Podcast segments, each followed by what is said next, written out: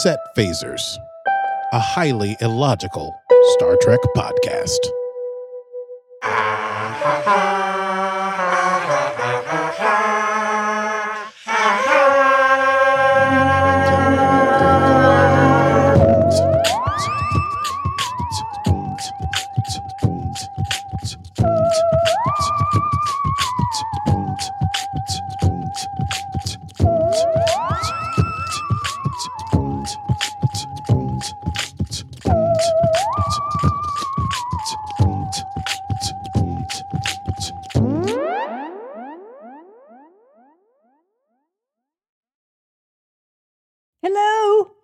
Begun. It has begun. We are here yet again. It is begun. Yes, once again, this is our fifth episode. It is. I can't believe we've You done a month of that. this already. Yeah, lucky number five. And people watch it. People are watching, and even more upsetting, they're listening.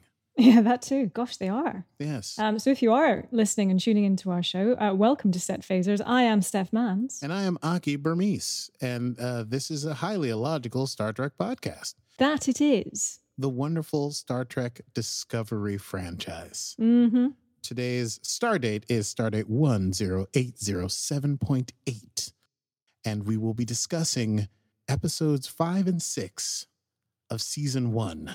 Today, today is the day that uh, we have decided we need to accelerate our, our going through the episodes so that we can get through all of them in time for the premiere of Mm. season three, which is uh, October 15th or 13th or something like that. Pretty, Yeah. seems far off, but when you've got 20 something episodes to get through and quite a lot of material, uh, that can uh, become daunting. So we're doing two episodes today. We're doing uh, the first episode, episode five, is called Choose Your Pain. Yeah. And episode six is called uh, I can't pronounce it. Leth. Did you Google it? Well, I, look, you'll be happy to know that, as always, of course, I uh, Googled it. If You want to, you can Google that. You can Google that.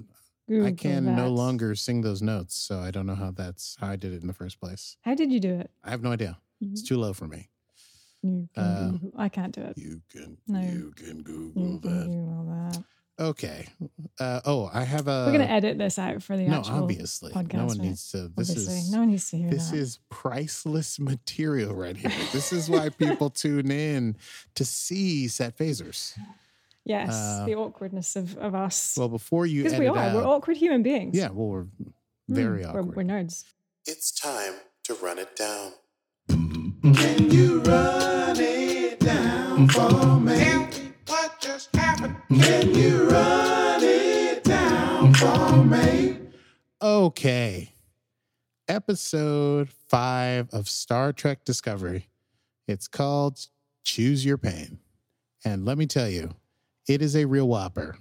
So we begin with a a dream sequence. It's essentially Michael uh, moving in first person through the ship Discovery, and then she comes down into the engineering science lab, and she sees herself behind one of the terminals, and then she's looking into the containment space where the tardigrade normally is, and it's her. She's looking at her, and that's when we're like, okay, this is a dream.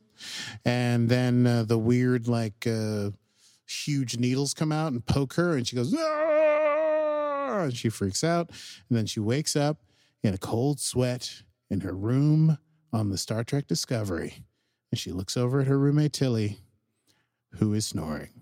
Mm. And so she, I guess she's still troubled from last uh, episode when she sort of realized she started to have empathy for the the tardigrade to worry that maybe it was sentient and was feeling pain uh, Mhm. whenever they were using it to go through the mycelial network.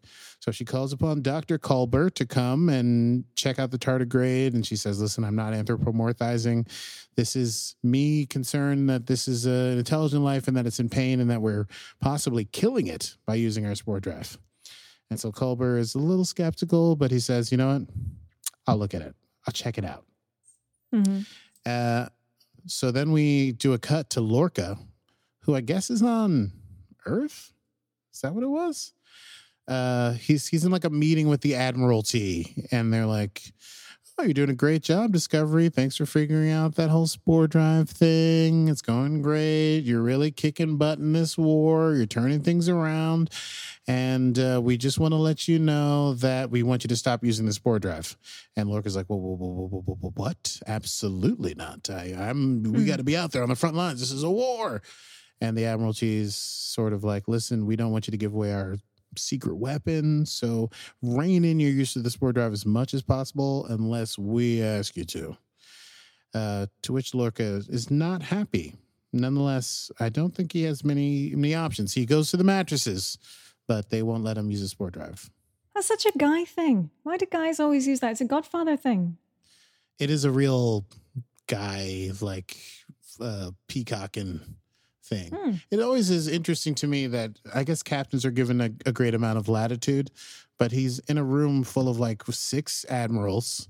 And they're like, here's a direct order. And he's like, what? You're out of your minds. You can't tell. Like, that's the Star Trek thing. That's the Federation thing, is that the captains are sort of like sovereign on their ships. And and the Admiralty can give orders, but it can be like argued. I don't know. We don't need to explore that, but we will. Uh, anyway, we go back to Tilly and Michael, and they're having breakfast uh, or lunch. And Tilly says, We're going to have lunch because I want to know what's going on there. So they're at lunch, and Tilly says, What's going on your mind? Why are you so freaked out? What's going on? And Michael says, uh, I don't want to talk about it. And Tilly says, Fine, okay, well, great. You must be making a lot of friends. So I guess our relationship is over. And Michael's like, No, that's not it. It's not you, it's me. And Tilly says something to the effect of, That's so rarely been the case for me. I would love for you to explain how it is you and not me. And then Michael sort of says, like, hey, you know, I'm just feeling all these weird feelings. I'm out of sorts and I hate it. And Tilly's response, which is one of my favorite Tilly quotes, maybe of all time, is I love feeling feelings, which Hmm. uh, is fantastic. I also love feeling feelings. And then Michael says it later. I feel like maybe she says it. She does, Yeah. yeah. She says something to that effect. Well, she when she's talking to I'm feeling the feelings. when she's talking to uh well, we don't want to get ahead of ourselves. Wait, wait, we're going- wait, you know, but- uh, Yeah, sorry, foreshadowing. My bad. come on. We haven't gotten to this part. So, okay, right. Uh, we go back to Lorca and the Admiral, Catherine. Oh no, Caldwell? That's not her name. Cantwell? Cumberbatch? Cornwell, Cornwell. Admiral Cornwell. Cumberbatch. I don't know. I was just going for corn. Cumberbatch makes me think Cornfield. of cucumber patch for some Admiral reason. Cor- Cornfield. Admiral Cornfield. He's in there like injecting his eyes. As you may recall, he's got like an eye darkness light sensitivity. So he's like putting some weird stuff in his eyes. And the Admiral, who was mainly chewing him out, comes back in. Her name is Catherine Cornwell, but he calls her Cat.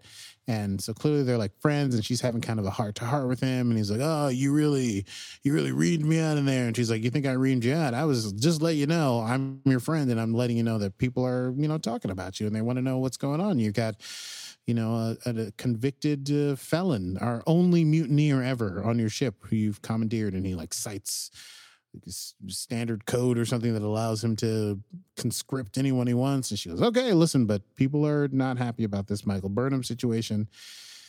Uh, and he says, as he leaves, my ship, my way. Yeah. I don't know. So, cut to he's like flying back on a shuttle, I assume from wherever he was meeting. I think it's Earth, but I just don't know. He's flying on a, they don't never really make it clear. He's flying on a shuttle, one pilot. He's kind of just kicking back there, doing the eyeball thing again. And suddenly, out of nowhere, Klingon ship shows up. It gets them in a tractor beam. It pulls them up. They both get ready to fight. They open the doors. They are overwhelmed by Klingon forces. The pilot is violently killed with like two bat'leth strikes to the abdomen. And uh, and thereafter, uh, L'Rell shows up. I'd noticed that uh, that white dress with red fangs anywhere, and she slams Lorca against the wall because she's Klingon and he's just a puny human. And she's like, "Oh, Captain Lorca, welcome aboard." And they take him and they kind of throw him into a ship. So uh, the, it's reported to the Discovery crew that Lorca's been captured. Saru is acting captain. So this is like Saru's big dream, right? Mm-hmm. uh, and he's kind of on he's on the bridge and he's like, "You do this and you do that and you do this," and he's like, "It's so Saru." He's like, uh, "Do these sectors and find this thing," and then Yeah. suddenly his like ganglia, his threat ganglia, come out, and Michael walks on the bridge and he's like, "No, you're ruining it, Michael," is what I sort of interpreted that moment as. no. Um, This is my thing. this is my thing. Michael's Yeah. like his like little sister who keeps showing up to take his stuff.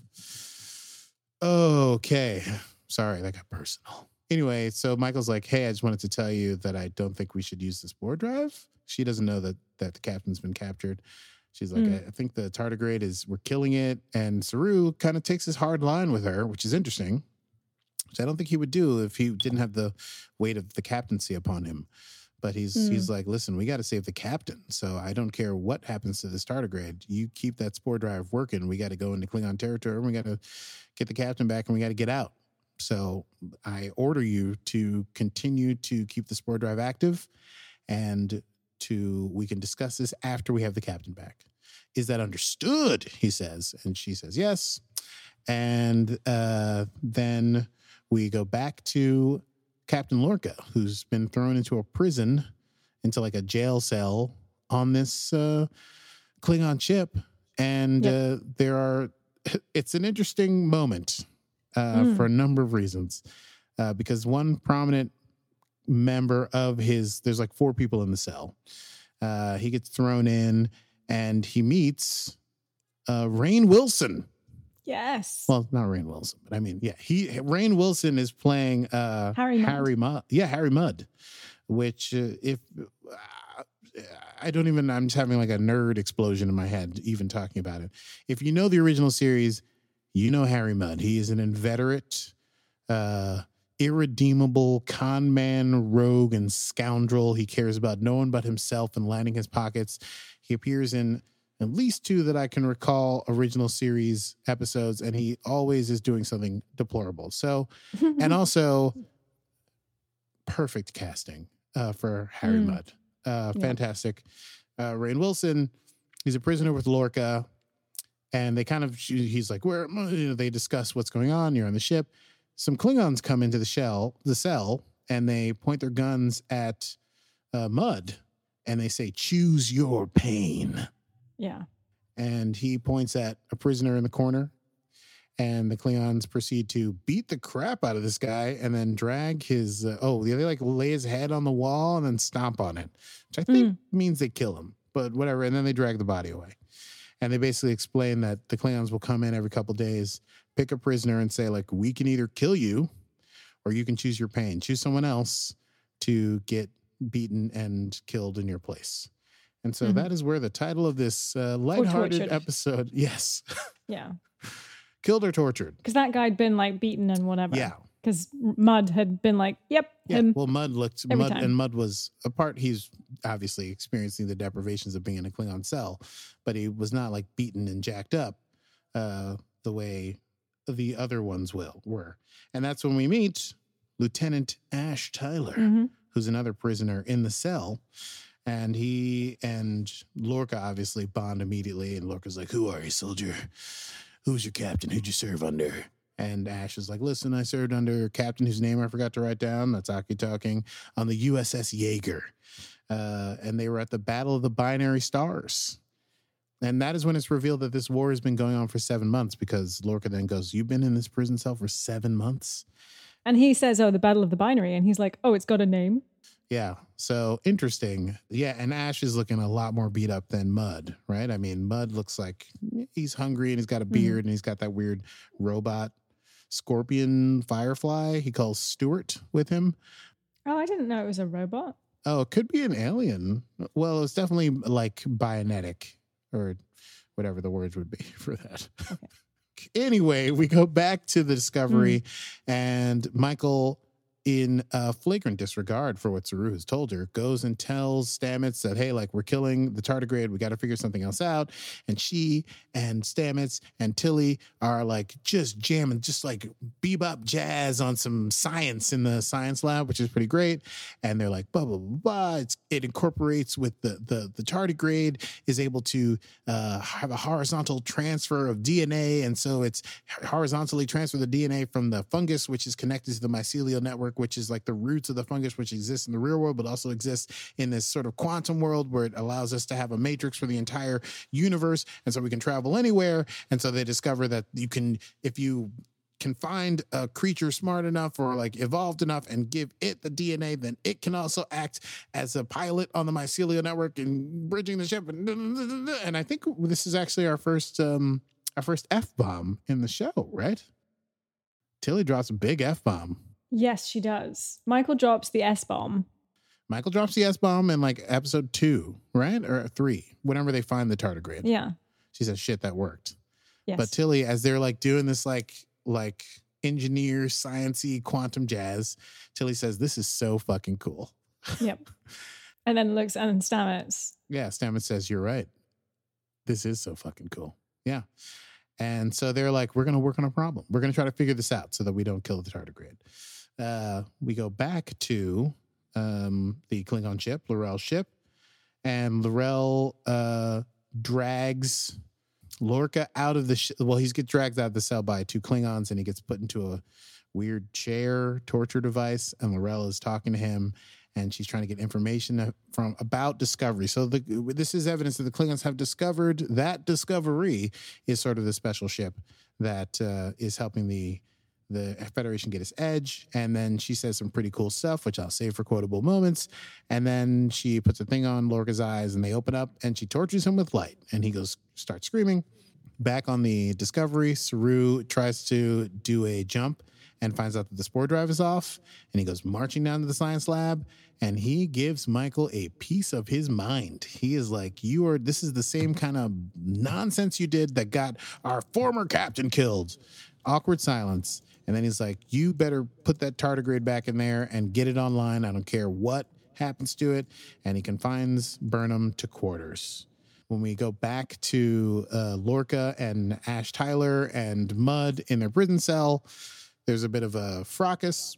Mhm. And Mudd tries to sort of, he tries to sort of paint uh, Lorca with like a, like a broad brush of being as, as morally relativistic as he is and he mentions the USS Buran, which we have heard mentioned before, but we don't really know the story. And that's when we find out that the Buran was the ship that Lorca used to command that was attacked, and everyone died except for the captain. So it's a little strange because captain should go down with the ship, you would think.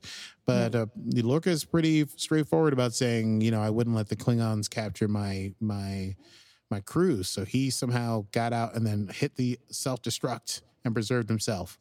Now, for some reason that kind of smooths things over but for me that would be a real sticking point. I'd be a little curious but i guess this is the early days of of the federation. All right we get our first black alert. They put the tardigrade back in. They jump into klingon space. The tardigrade is not happy. It like freaks out. And when they get to where they are supposed to go it does like a weird thing where all the water comes out of it and it turns into like a little nautilus on the floor.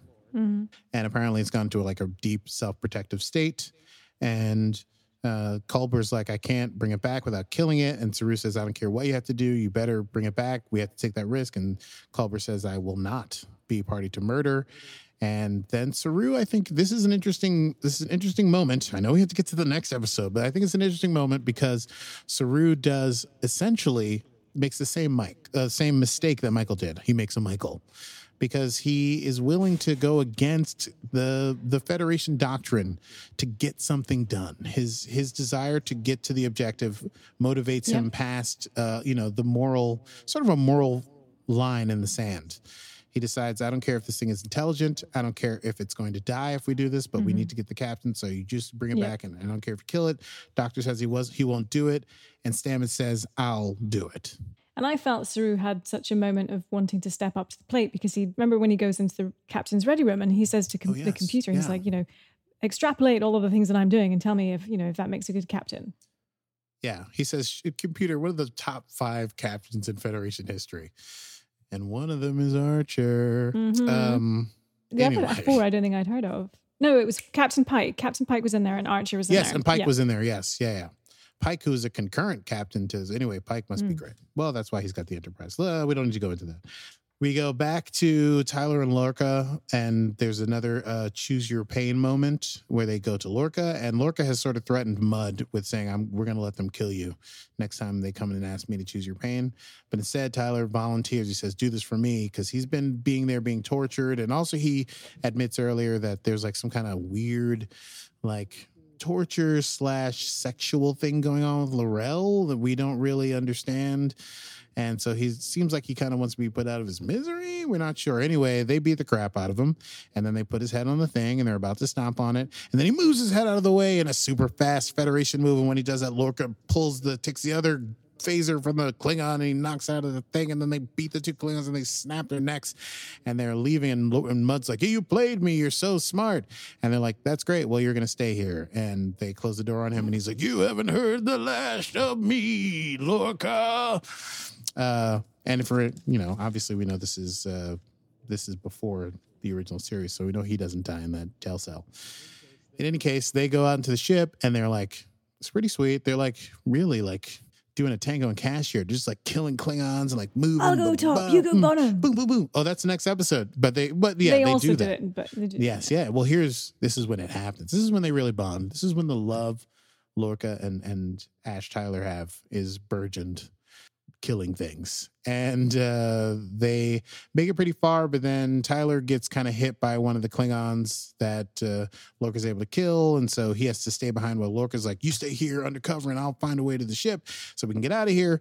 And he goes and then L'Rell shows up and she's like, Did you think you could get away from me? And then Tyler like freaks out and he starts fighting with uh, her and they start he starts really beating the crap out of her but then she sort of gets the upper hand and then she's about to maybe kill him and then boom lorca shows back up and shoots her but misses and it ricochets off the wall and burns half of her face. Oh she's hideously scarred and falls to the ground screaming and he takes tyler to a i forget what they're called the little klingon chips that allow them to run super fast and they manage to get to the discovery and the, and and because Saru can recognize like when someone is predator and when someone is prey he's able to see that even though they're all there's like five Klingon ships one of them is choosing an erratic pattern that must be the prey and he's like that must be the captain he deduces yada yada yada.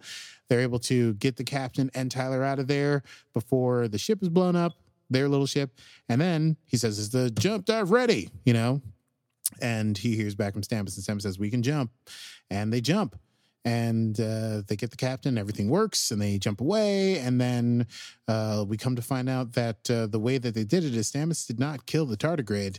He hooked himself up to the machine after he did like a eugenics experiment on himself. So, whoa, that was crazy.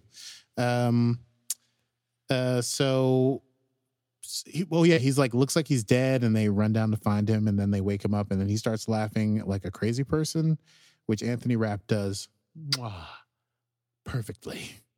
It is so creepy when he like, do we do it? And they're like, yes, and he goes. So Saru and Michael have a little heart to heart in their room now that the captain's back, and Saru's like, look, I'm not scared of you, I'm just very mad at you um, which is I think is an interesting Easter egg, which we can't even discuss until season two. But I think that was cute. And uh, Michael's like, "Hey, I got this from Georgiou, and I think you should have it." And she gives him the telescope that she got as in Georgiou's last will and testament, the last episode. And uh, Michael and Tilly send the tardigrade into space with some magical spores, and it opens up and zooms into the mycelial network. It's free. Uh, then we, oh, yes, the final moment we see in front of the mirror, and this is when it's revealed that they're a couple, Yes. uh, Stamets and Dr. Culber. And Culber's like checking out Stamets with the thing, and he's like, "Stop doctoring me." And they're like, "Uh, da, da." and he's like, "Don't ever do that again. You may not care about yourself, but I care about you." And he just wants to make sure they're both okay. It's a pretty wonderful, tender moment. They're like brushing their teeth in front of the mirror in their beautiful Oh, yeah. maroon pajamas. Hello. No, I haven't seen anyone else wearing pajamas Starfleet issued maroon pajamas. right? Ooh, man, I saw those things and I was like, those are nice pajamas. Um, Anyway, Culber's like, "You sure you're okay?" And he goes, "I'm fine." And then Culber leaves, and then he like looks in the mirror, kind of happily, like, "Yeah, we did it. We did it today." And then he leaves, and then we do a reverse shot of that. And as he's leaving, we see that his reflection is still in the mirror. Smash cut! And that's the end of episode five. Choose your pain. Man, Mic drop. Do you, do you need some tea? I sure do. I feel like that was a lot of stress for you. Yeah. That was a great episode. I really enjoyed that episode. Uh, I thought it was It was a cool. great episode. Actually, I love the pairing of these two episodes as we're about to get into Lath slash Leith slash Lethe. I looked it up and there's like three different definitions and no one seems to be sure. Uh, because they're both rescue missions Mm. and uh, they're both about True. two two two elements of the war. One is physical and one is mental. Two fronts, as I like to call them. Yes, you know the Klingons believe they have martial superiority, and as we shall discover in Lath, the Vulcans believe they have intellectual superiority. Ooh, Uh, so, deep. well. Mm. Uh, there may be a third front, but uh, we just can't get to it. I, I don't want to spoil things for anybody. All right. Are you ready to move on to Lath? Lethe? Lethe? Yes. Lip, Blub, blub, yep. Okay. So, episode six of Star Trek Discovery is called Leth or Leith or Lethe. It's a name for the one of the rivers in the underworld, or also possibly derived from the Greek word for the hidden or hidden thing, maybe from Leto. I don't want to get into it. I did. I went down a rabbit hole. All right, episode six, Lath. We begin on Vulcan. What? And it's Sarek, and he's watching like a ship come up to his like docking port, and somebody comes up from behind him and says, "Live long and prosper, Ambassador Sarek." And he turns around and he says, "Live long and prosper, Adjunct Vlatak." Vlatak. Uh, we are headed to the Cancri system, and so we. This is Sarek, who's you know Michael's ad- adoptive father, and uh, he's going on some sort of amba- am- uh, like diplomatic mission with this assistant Vlatak, and uh, we understand that Vlatak doesn't quite know what it is because he says as they're taking off, "May I inquire as to the nature of our diplomatic mission?" And Sarek responds with, "Hmm." If there was such thing as a Sarek stim- uh, stinger, this would be one. He says, "Allow me to be diplomatic and ask that you do not." Ooh, don't ask me what I'm about, son. Um, Was that a, a Vulcan? it was a Vulcan, big time. I, Vulcan. You sure can. So they're flying, and uh, he sort of says sometimes in times like these, ignorance is important. Smash cut. Do do do do do do do do do do do. Tilly and Michael are running together in their super. Oh God, the outfits when we get to these episodes really start to do something. They make me feel some type of way. They have workout clothes that say disco on them, and I want them. I don't even work out. I would start working out if I had a disco suit. Anyway, I can get you a disco suit, Aki. That's not a problem. are they for sale? Yes. Are they online or something? They are so you can get disco stuff. Yeah. Mm, let me let me scrape some ducats together and get myself some disco stuff. Mm, man, oh man. Yeah, okay. Gonna start running around your neighborhood. I'll be just, hey, what's up? Yeah, I'm on Discovery. Uh, so Tilly is like is being trained by Michael because Michael's, I guess, taking it upon herself. She feels a connection to Tilly, and he wants she wants her to succeed to become a captain, and so she's sort of training her for like she's like, you got to do this, you got to shave time off your your uh, laps because that will give you a physical commendation, and then you'll be able to go to cadet something level and then you go to like executive first class class and then you move to the enterprise or something and then sooner enough you're a thing but you have to start here by shaving a few minutes off of your time. And she says you know see your path uh stay on it and reach your destination. Very uh vulcan moment for uh, michael. It's very vulcan advice. I, Vulcan. uh, at the same time that that is happening concurrently, as we discussed a few minutes ago, uh, Lorca and Ash Tyler are definitely having the time of their lives, like fighting on the weird thin hollow holodeck tube, and they're fighting Klingons, and they're like, "You go low, you go high, uh, double round, flat, flat," and they do all these like kind of cool, weird two man. pew, pew, pew, Yeah, pew pew pew pew pew pew pew pew pew pew. And uh, while they're doing it, Lorca's like kind of like quizzing him. So they're like fighting, killing Cleons, and he's like, "Hey, where are you from?" And he's like, oh, "I'm from Seattle," et cetera, et cetera. Uh, eventually, they finish. I think Lorca gets shot, but he gets injured. But they apparently succeeded the program. And uh, Lorca sees that Tyler. Tyler tries to be like, "Hey, you got more kills than me," and Lorca's like, "What are you kidding? You got 36." He says, "Never apologize for excellence."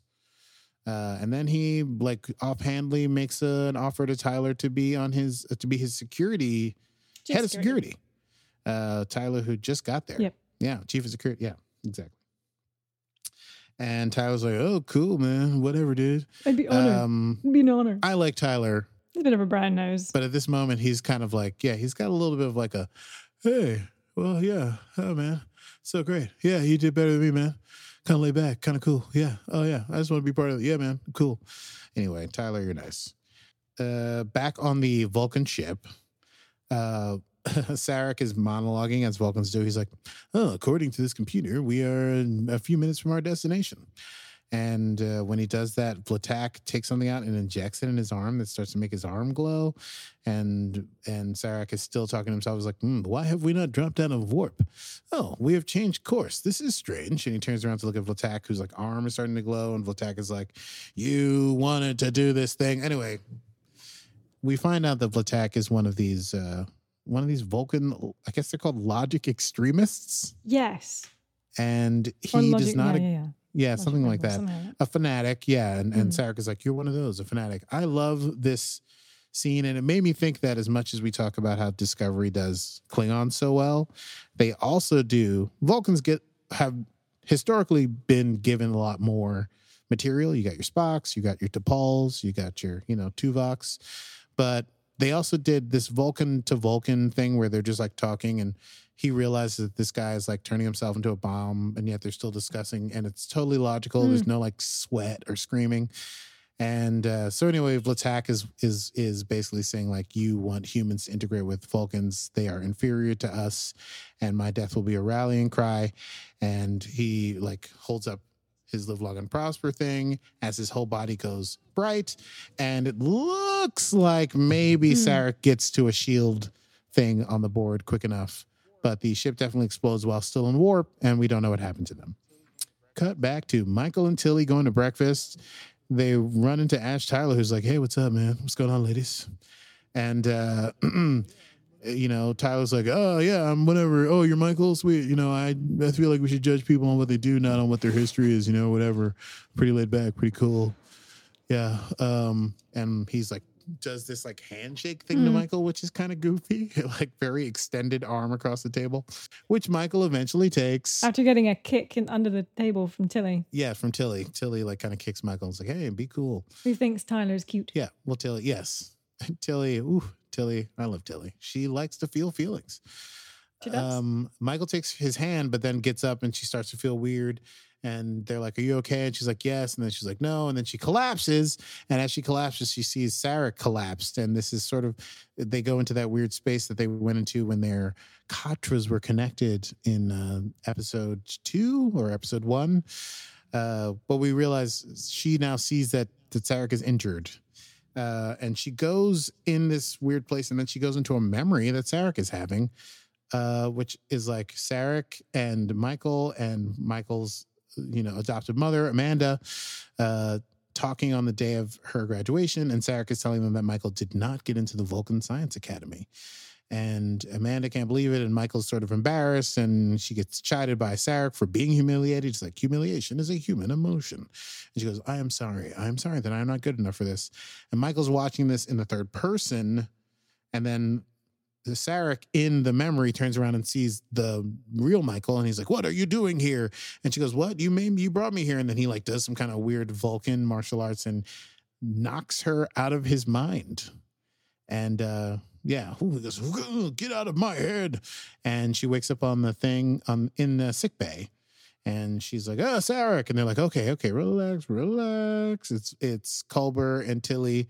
And I think uh Lorca's there.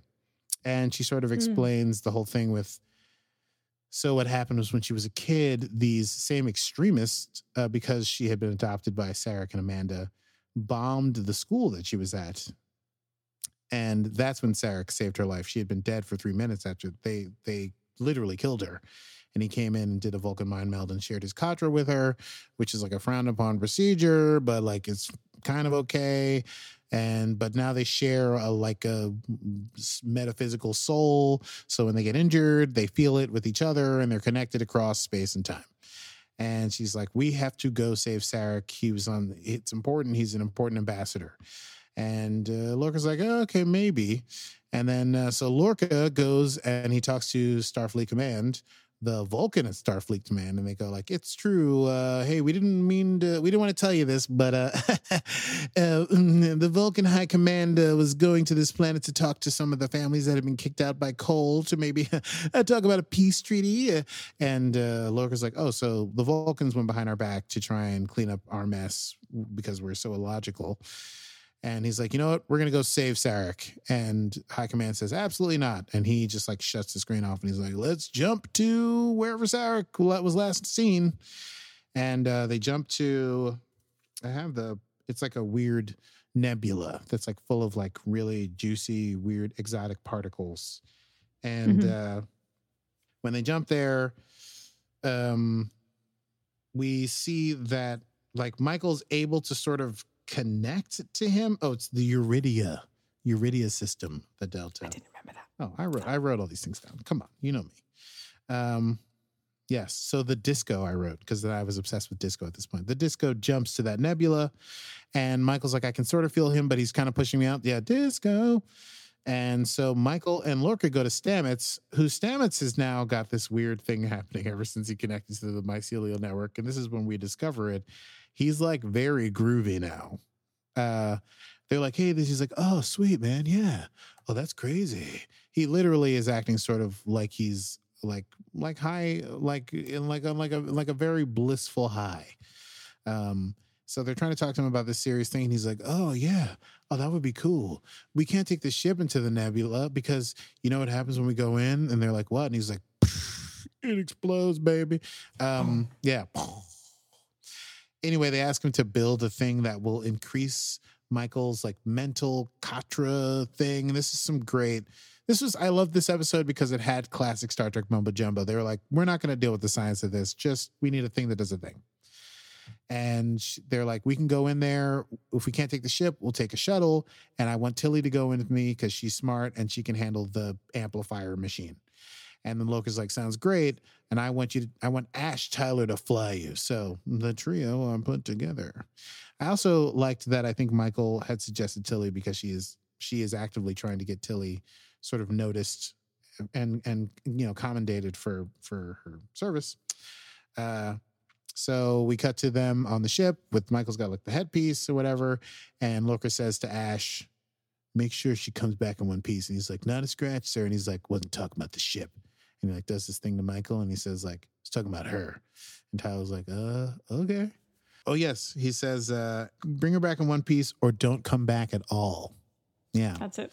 I also noticed that Lorca likes to finalize his conversations with Ash with like a sh- with like an arm squeeze, which I think is pretty funny. I don't know why it made me I laugh. didn't even notice that. When he when he makes him security officer, he goes like, uh, "You can be security officer if you want." He goes and he goes accept. He's like, "All right," and he squeezes his arm, and then here he says, "Come back uh, with her in one piece, or don't come back at all." Do a shoulder squeeze. and he gives him like a little shoulder squeeze and then walks out. I don't know. They have it's just a nice it's a nice touch for their weird relationship. So they go into the to the nebula. There is a B plot line. So there's this A plot line which is them trying to figure out where Sarek is and save them. And the B plot line is Admiral Cornwall shows up. Corn Corn Cornwall? Cornwell. Cornwell. Well, Cornwall's a place. I love Cornwall. Cornwell is the lady. Mhm. Admiral Cornwell. Uh, there's a character. No, no, I don't need to get distracted. Admiral Cornwell arrives and she in her freighter and she actually wants to come aboard in person. So it's Kat again from last episode.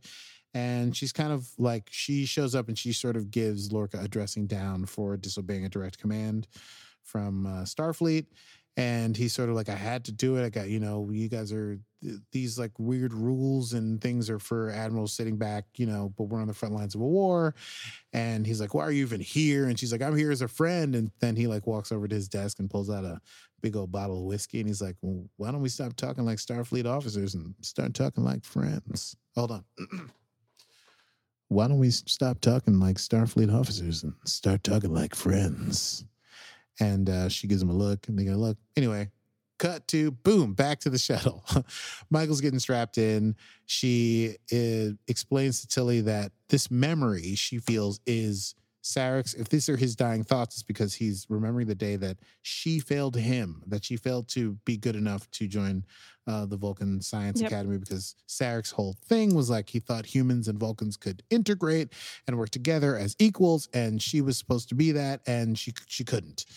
Uh, but anyway, she's going to try to save him. She vol she vol could not. She vol could not. You want to hit? Yeah, hit it. I vol can't. Mm, she vol can't. So she goes in. She goes back into the memory. She, we get a little bit more of like what's going on here. Or what we do, uh, which is interesting, is in that moment we see Michael and Amanda before Sarek comes and tells them that she didn't get into the Science Academy, and that's when Amanda gives her the Alice in Wonderland book that she is so fond of and Yeah, quotes when sweet- she's sweet uh, when she's in extreme duress. Uh, but then Mm. she fights Sarek in his mind again, and they do like a lot of Vulcan martial arts. And he's like, "You must get out," and he kicks her out. Well, he doesn't really kick her out. They're fighting, and then because she's like freak, her body is freaking out. Tyler orders Tilly to take her out, uh, even though Michael said, "No matter what happens, leave me in there." So they pull her out, and uh, everyone's upset. Uh, we cut back to the Discovery, and uh, I'm going to call them by their first names: Kat, Admiral Cornwell, and Gabe, Captain Lorca.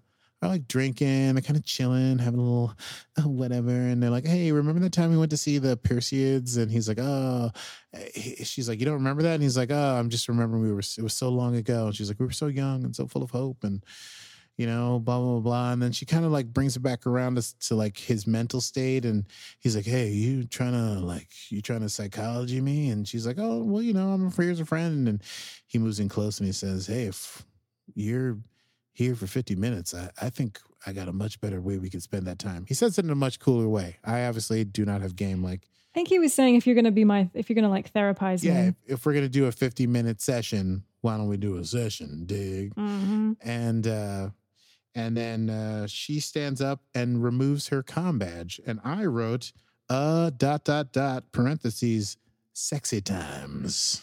Also very sexy shot. I just want to commendations to the because it's like two glasses of scotch and the scotch bottle and the gold thing comes down and you're like oh they're about to get freaky. Uh okay so we go back to michael. Michael goes back into sarek's mind. They fight again uh actually tyler does give her a little bit of a pep talk before she goes back in he says like people don't remember Yep. the things they were disappointed in before they went before they die they remember the people they love Yep. and they remember the things that they wish they could have done better so maybe he's what he's actually doing is trying to remember something he wish he had done differently so going back in with that, she sort of like fights, they fight, they do a bunch of Vulcan grabs on each other. And she says, What is it that you're trying to hide from me? What is it you wish you had done differently? And he goes, Well, today was not, you didn't fail me this day. I failed this day. And he shows her, Yep. and this is like pretty intense. Okay. Vulnerable. Vulnerable. That he, when Sarek is talking to the head of the Vulcan Science uh, Academy. uh, Academy. The guy basically gives him an ultimatum. He's like, "Hey, Michael's really great, top of her class. She beat all the Vulcans in all the tests, um, and also your son, your half Vulcan son, Spock, seems like he's got some potential too." And he says, "Like, I love uh, your interesting idea, your crazy idea that humans and Vulcans can live together, but uh, it needs to be." He uses the word titrated uh, which I don't need to get into that, but obviously I went into a rabbit hole on that. totally it googling means, that later. Yeah, it's interesting. It's a chemistry term, but it basically means the least amount of something that will allow something to be something. so he's like, if we're going to have some kind of human in the Vulcan Science Academy, I'm not going to have two. One is enough. That's the maximal amount we need to be like, there's a human here. And he says, like, you can choose Michael can go in, or your young son Spock, who eventually may want to join, can go in. And Sarek says, "You give you making me face an impossible choice." And the guy says, "Mm-hmm, "Your response is not logical." So then Michael finds out that Sarek, yeah, he's he chose Spock over Michael, and he is ashamed of it. Because then, because Spock chose his own path and decided not to go. Yeah, well, Spock is as hot-headed as Michael is cool-headed, if that makes sense. It's kind of interesting. They're like a yin and yang Indeed. uh, Hmm. the brother and sister, which uh, maybe will be explored in future episodes. Who knows? So she's able to mind meld with Sarek and do the same, like cot give do Katra back to him, so that he wakes up on the bridge of his failing ship and is able to turn on his beacon, and they're able to find him. And they zoom back to Discovery. Uh, meanwhile, on Discovery. Uh, Lorca is asleep after doing the deed with Kat, and she's looking at these weird scars on his back and then she goes to touch one and then he like pulls a he like is asleep. From a dead sleep he pulls a phaser out from under his pillow and like aims it at her and he's like you know hyperventilating and stuff and she's like uh and he's like yeah, and he's got her by the neck yeah, and down. yeah. And he's like oh so sorry. And she's like you're sleeping with a phaser. You're definitely not in your right state of mind. I'm not sure what's going on with you. You- something you, you lied on your your review your psychological reviews. It's pathological. And this is the first time he really shows emotion. He's like please don't take my ship away from me. It's all i've got.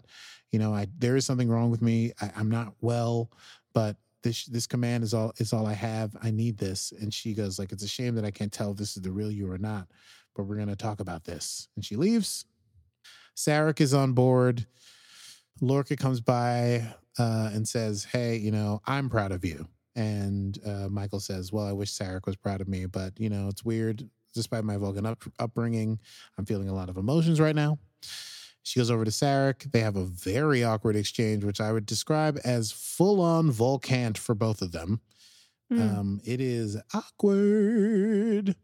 And uh, uh, Lorca also offers her an official position on the bridge as science officer. And he says, Don't you dare refuse. And she says, I accept. And that's when she says the whole, like, uh, it is an honor to work under a captain like you. And he's like, Yeah. All right, cool, whatever. They also discussed that, like, yes, uh, Sarek was going to try and do this peace treaty thing with some of the Vulcan, uh, some of the Klingons, and now he won't make it because he's in pretty bad shape. And Lorca's like, well, you know, Catherine, you know, Admiral Cornwell. Mhm, Cornwell could probably do it. Uh, she's already halfway there. She's here. She could be the representative in his stead. Uh, so that sort of is what is agreed to be done. And call uh, Cornwell goes to the negotiation. She like says before she leaves, like, I'm to go to this negotiation. When I get back, you're to need to step down. We'll figure out a way. I don't want to ruin your career, but you're not in your right mind. So when I get back from this negotiation, you will lose command of the Discovery. Uh, she gets on the ship and she bounces. Uh, Michael goes to get some green tea, and Ash kicks a chair out for her, and they have a little discussion, heart to heart, a equitable moments where they talk about feelings. And he says, like, you're just learning what it is to be human. And it's very sweet. And we're like, okay, so that's a real will they, won't they moment. Flash to uh, Cancri 4, where the uh, meeting is happening. Caldwell comes in. She like thanks the elders of Cancri 4 for inviting them. She's talking to the two Klingon uh, houses, and she's like, I think we can come to some accord. And then it's a trap. Boom, boom, boom, boom, boom. They kill her escort. They kill the Hmm. Cancri elders, and they take her captive. And then Kol comes in over one of those big, like, holographic things. And he's like, Sweet. Now that you've done that, I will share with you my cloaking technology. Bring me the prisoner. And that is the end of the episode. Leith, Leith, or Lethe. Yep. But then, no, is that the end of it? Because, like, we know that Admiral Cornwell's been captured, and Saru goes back to Lorca's quarters and says, Oh, they've captured Admiral Cornwell. What do we do? And Lorca says, Well, let's call Starfleet and ask them. Oh, that's right. And then, and then you know that like he's he's being a bit nefarious because he didn't think twice to go and you know save Yeah. Sarek or do other things. And Saru's like, "Are you sure?" And he's like, "Well, you know, we don't. We're in the middle We of a got to go by the book here. By the book. Well, it's it's hard to determine at this point if he's. It's definitely something's going on. It's curious. It's like it's self preservation where he's like, I'm not going to break any more rules because I'm on thin ice. Yep. Or is something truly nefarious happening here where he's like, oh, she's the only one who knows that I'm not well. So let's let her be captured for a while so that I can keep my ship and do what I want to do out here. You know? Yeah. Uh, but it is such a strange change of character from earlier in the episode that we know something is going on. And so. Lathe is truly an exploration of the mind. The underworld mind ribber Yes. thing. What is going on in our in our psychologies? It's yes. Michael and Sarek and Lorca and and everyone's mind is kind of bing bing bing bing bing bing bing being assaulted in Lathe. So I thought these were two great episodes to do back to back. They were. And good job on Um, that rundown. That was a tough rundown. That was a lot. I am exhausted. I'm gonna sleep for a hundred thousand days. Should we do quotable moments? Do you have any quotes? Let's do our quotable moments. Quotable moments. Thank you, Angela Lansbury. Um, I will do some quotable moments now. From the first episode, Choose Your Pain, I really enjoyed, even though she's like basically about to torture Lorca, I really liked um, L'Rell's statement to him after he like tries to get a rise out of her. She goes, she says to him before she turns on the lights, How strange space must look to you now, seen through those damaged eyes, a cosmos full of agonizing light. Another creature might have slumped into the darkness, but not you. You seek glory. Perhaps you realize glory must be earned through sacrifice and pain. And that's when she turns the lights on. Anyway, it's pretty dope. Uh, English is like her second language, so she pretty much killed it there. Mm. Yep. And then in the most recent episode, Lathe, I really liked uh, what Michael says at the end, the feelings thing, which I did write down. It took forever. It's so long, but I will try to make it brief here. She's having tea with Ash, and she says, All my life, the conflict inside of me has been between logic and emotion, but now it's my emotions that are fighting. I think about him, she's referring to Sarek, and I want to cry, but I have to smile. And I feel angry, but I want to love. And I'm hurt, but there's hope. What is this? And Ash responds, That's just being human. hmm And those are my quotable moments. Oh, yeah. Those are those are good quotable moments. Hey, man, I know a lot is happening. Pew, pew, pew, pew, pew, explosions and Pew, pew, people getting pew. stabbed, blah, blah, blah, blah, and tardigrades and stuff. But the writing sometimes ascends to real, what I would call classic Star Trek, like Picard at his best, you know, some Mm. of the best writing Star Trek has had. So, anyway, whatever. I'll editorialize later. Wow, that was a lot. It was so much. Uh, is anyone is anyone out there? Have we have we lost them all? Let's get into next time. Next time on Set Phasers. All right. Well, um, we come to the end of the program. So next time on Set Phasers, we will do another two episode uh uh episode. Two episode episode. What about what? Uh yeah, next time we'll do a two episode episode. We will be doing episode seven, uh, which is entitled Magic to Make the Sanest Man Go Mad. And episode eight, which is entitled, oh, some Latin, Si vis pacem parabellum. Sounds like something to do with peace. Or if you really do Latin, si si vis pacem See the other's equal side of peace. I don't know. parabellum. My guess. But I don't know. I googled Latin today. It's uh if you want to see peace, parabellum is like prepare for war, get ready for war. Parabellum is definitely war. For something for ready ready yourself for war, maybe. Yeah, ready for war. So it's like a, you know, it's kind of cute. It's like if you want peace, Ready get for ready for war. war. That's a oh, that's that's a good Latin proverb. I like that. It sure is. Mhm. Yeah. It's too bad the V's are W's in Latin because it really, Yes. in modern English, vis has a nice thing, but vis sounds kind of ridiculous. Si Pakem. But I don't know. I'm, it's growing on me. Oh boy. All right. Well, we have one special announcement. We'd like to shout out uh, one of our uh, patrons uh, who is, uh, well, his name is Kyle Jaster, but he's signed up for for Patreon at the commander level. So I would just like to say to Kyle, Commander Jaster, you have the conn. Hmm. And also Oh, live long and prosper. And also Klingon Maktajash. Yes, yes. We want to say all the things to you. Qapla'. Yeah. Qapla'. and uh, it's, we have any other Klingon phrases that we can throw at it? Uh, I have a few, but I, I I'll save them. Mhm. I you know got to keep keep a few in reserve. Anyway, uh, speaking of, Uh, he clearly uh, enjoys the concept of this episode. If you've enjoyed the episode, we just want to thank you for joining us. And you can catch us every Friday at 8 o'clock Eastern on Facebook Live or as a podcast uh, every Monday, wherever podcasts come from. So please subscribe and, and, and give us a rating. Yes, indeed. And if you want to join us on Patreon, uh, we will be doing our first Netflix what I can't say that Netflix watch party uh, coming up soon. So I think this weekend we will announce the. Uh, so if you are a patron, you get voting rights on the shows that or the show that we will watch for the the watch party. So you could be a patron and take part, and then we can all like hang out together in this virtual watch party. Wouldn't that be cool? Watching uh, Star Trek, uh, one of the many series that are available. One of the many series that are available on Netflix. Uh, so don't forget, we are on Facebook and Instagram at Set Phasers Podcast. Feel free to follow us and join in the conversation of all things Trek. And if you would like to support our continuing mission, if you would like to vote on what we watch at our Netflix watch parties or any of that cool stuff, uh, you can definitely uh, join us and patronize us. We can take it by going to patreon.com slash setphasers and signing up. Until next time, I'm Steph Mans. And I'm Akie Burmese, and this has been Set Phasers, a highly illogical Star Trek podcast. Computer. End program.